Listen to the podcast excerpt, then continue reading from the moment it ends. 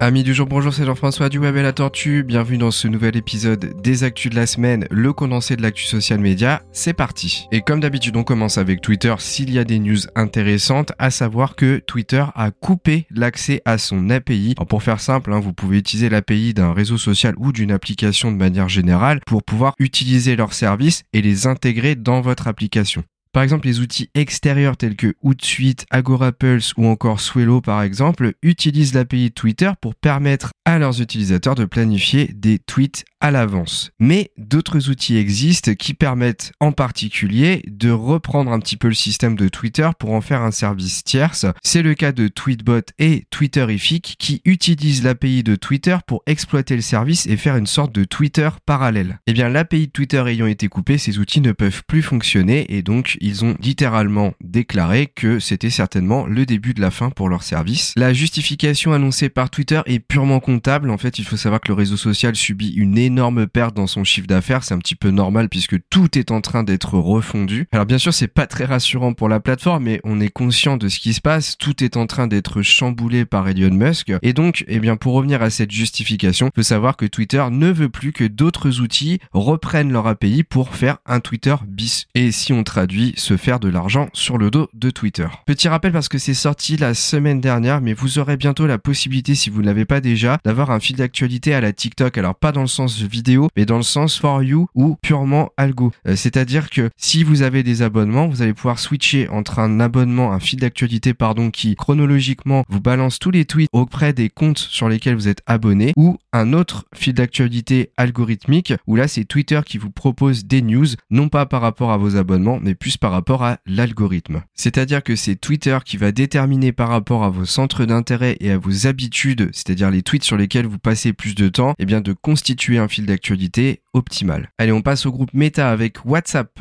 La société prend 5,5 millions d'euros d'amende par la DPC, qui est la Commission de protection des données irlandaise. C'est déjà eux qui avaient infligé une amende à Facebook euh, l'année dernière. Et d'ailleurs, l'origine de la plainte provient également de la même source. C'est une association de défense de la vie privée qui s'appelle Noib, qui est encore une fois à l'origine de cette plainte et qui a encore une fois gagné d'ailleurs. Alors je vous passe ces détails, hein, mais vous doutez bien, c'est encore une fois un manque de protection de la vie privée des personnes et donc c'est lié au RGPD. D'un point de vue fonctionnalité, vous devriez bientôt pouvoir mettre à jour vos statuts de profil WhatsApp en mode vocal. Alors pour rappel, les statuts, vous savez, c'est quand vous êtes en ligne, quand vous êtes occupé, etc. Et bien là, vous pourrez dire, bah, par exemple, je suis occupé parce que je suis en réunion, et là, les gens pourront écouter ce message pour savoir précisément, plus précisément, ce que vous êtes en train de faire. Allez, petite news transverse, Facebook, Instagram et LinkedIn, je savais pas trop où la placer, c'est plus une étude. C'est une étude réalisée par Agorapulse, hein, le logiciel qui permet de planifier vos posts sur les réseaux sociaux, qui parle du taux d'engagement moyen des trois réseaux sociaux dont je viens de parler. Facebook est à 2,49%, Instagram 7,64% et LinkedIn 2,78%. C'est marrant parce que LinkedIn, Facebook, c'est un petit peu la même dynamique, la même structure, et on est sur des taux d'engagement très similaires, alors qu'Instagram a quand même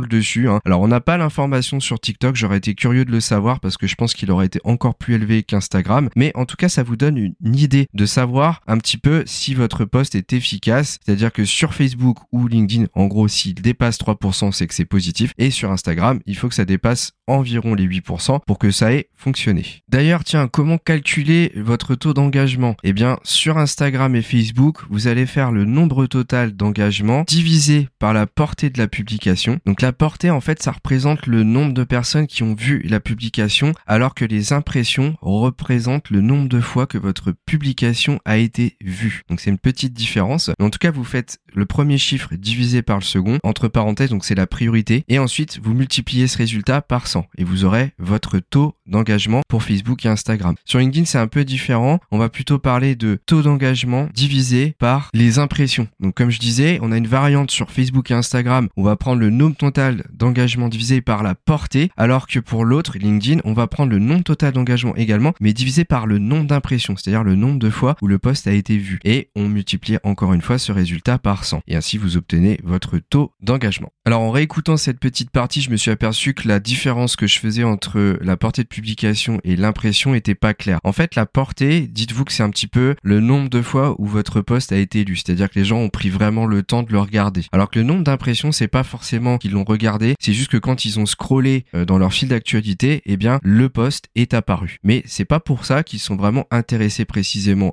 au contenu. Par contre, pourquoi on le fait comme ça sur LinkedIn et pas sur les deux autres? Bah, Tout simplement parce qu'on n'a pas forcément l'accès à la donnée de portée dans les statistiques gratuites de LinkedIn, chose qui n'est pas le cas sur la Meta Business Suite de côté Facebook et Instagram. Et puis pour terminer sur les explications, tant qu'on y est, le nombre total d'engagement, donc l'engagement qu'est-ce que c'est? En fait c'est tout ce qui va regrouper les commentaires, les likes, les repartages et vous allez cumuler ces statistiques-là, ça va vous donner un nombre total et ce nombre total faudra le diviser par la portée ou l'impression et le résultat on le multiplie multiplie par 100. Et là, je pense que vous avez compris, enfin j'espère. D'ailleurs, si vous n'avez pas compris, n'hésitez pas à me le dire en commentaire de ce podcast sur YouTube. Allez, on passe à YouTube. Pour rappel, dès le 1er février, j'en ai parlé la semaine dernière, vous pourrez monétiser vos shorts si vous êtes partenaire du programme. Pour être partenaire, il faut avoir 1000 abonnés et avoir cumulé 10 millions de vues sur 90 jours, c'est énorme. Mais si vous avez respecté ces critères, eh bien dès le 1er février, vous bénéficierez du programme et vous pourrez monétiser vos shorts. Je vous annonçais également la semaine dernière que YouTube avait mis en place une nouvelle politique contre les gros mots. Des vidéos seront donc démonétisées si elles contiennent trop d'insultes, voire une seule pourrait suffire d'ailleurs. Eh bien, ils ont promis de revoir leur copie puisqu'ils sont énormément critiqués. Il faut savoir que YouTube applique un petit peu sa méthode anglo-saxonne à tous les pays et que tous les pays n'ayant pas la même culture, ayant plus peut-être d'ouverture d'esprit sur ce sujet, eh bien, euh, YouTube va revoir sa copie de manière individualisée. Il est donc probable, je l'espère, hein, je l'avais dit la semaine dernière, que d'ici quelques mois, peut-être quelques semaines, YouTube ait revu sa politique d'utilisation en France. Et on finit ce podcast avec une toute petite news sur TikTok qui a annoncé vouloir tout faire pour rester présent aux États-Unis. C'est pas vraiment une surprise et qu'ils étaient en train de mettre en place un plan,